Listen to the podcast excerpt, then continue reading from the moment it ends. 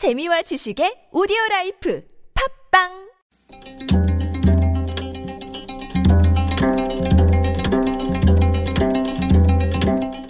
한문학자 장유승의 길에서 만난 고전 중국 춘추시대 초나라 성왕이 아들 상신을 태자로 삼으려 하였습니다. 재상 자상이 반대하며 말했습니다. 왕께서는 아직 나이가 젊으시고 총애하는 후궁들도 많습니다.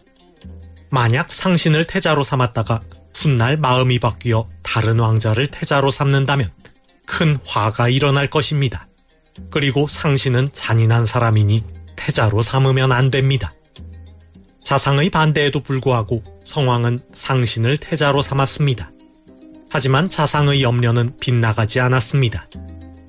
성왕은 오래지 않아 상신을 태자로 삼은 일을 후회하고 다른 왕자를 태자로 삼으려 하였습니다. 태자의 자리를 빼앗기게 된 상신은 반란을 일으켰습니다. 군사를 일으켜 대궐을 점령한 상신은 아버지 성왕에게 자결을 강요했습니다. 성왕이 애원하며 말했습니다. 죽더라도 곰발바닥 요리를 먹고 죽으면 여한이 없겠다. 곰발바닥 요리는 성왕이 평소 가장 좋아하던 음식이었습니다. 하지만 상신은 거절했습니다. 곰발바닥을 익히려면 시간이 오래 걸린다는 이유 때문이었습니다. 결국 성왕은 평소 좋아하던 곰발바닥 요리도 먹지 못하고 아들의 핍박으로 자결하고 말았습니다. 춘추좌 시전에 나오는 이야기입니다. 여기서 나온 고사성어가 웅장난숙입니다.